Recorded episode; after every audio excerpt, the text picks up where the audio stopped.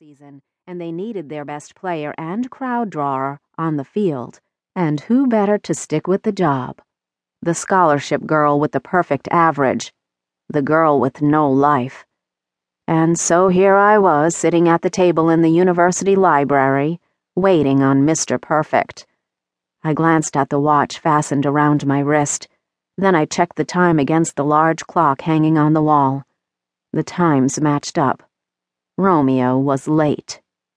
Romeo, Romeo, wherefore art thou, Romeo? I snorted. It was so loud I startled a girl at a nearby table. She jerked back in her seat, causing her chair to teeter dangerously backward and hover over the ground. I watched as she grappled for the table ledge, her hands grasping instead to the thick book open before her. The book wasn't a good anchor.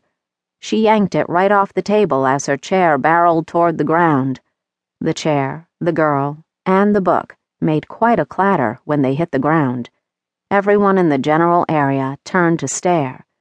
You know you're a clumsy person when you cause other people to fall down. I started to get up, to help her, but the dagger she shot out of her eyes froze me in my tracks.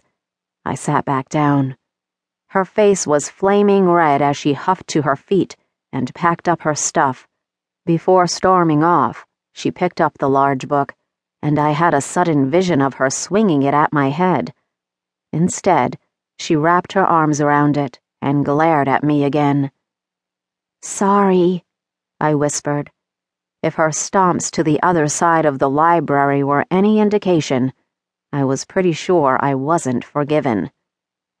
Well, that was eventful. And a waste of time. I glanced at my watch again and wondered if I would get out of tutoring if he didn't bother showing up. Since I was already here, I figured I could at least do some of my work, so I bent down to retrieve my notebook out of my bag. When I sat up, I saw him. He was standing just inside the glass doors that led outside. His shaggy blonde hair was darker than usual because it looked damp. The ends of his hair curled up at the base of his neck, above the collar of his jacket.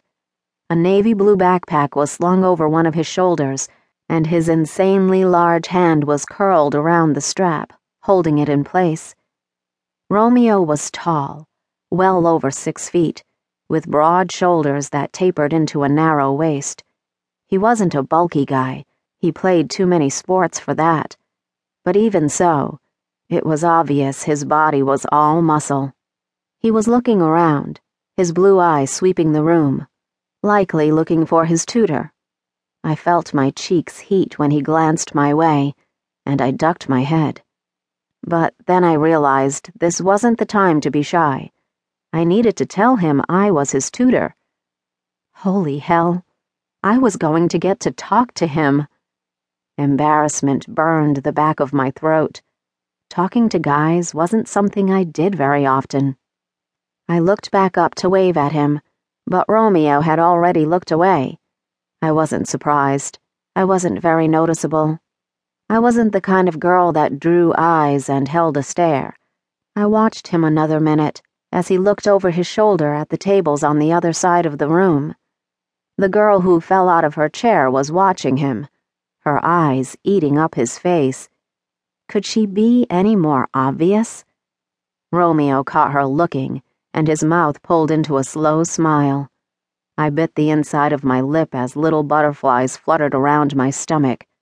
He wasn't even looking at me with that charming half smile, and I was affected. Ugh. I didn't have time for this. I snatched the paper with his name and information off the table and marched toward him. Halfway there, I collided with the corner of an empty table, and the unforgiving edge jammed into my hip bone. In the center of the table was a cup, filled with pens and pencils, and the force of impact knocked it over. Writing utensils rolled across the wooden surface, and some rained down onto the floor.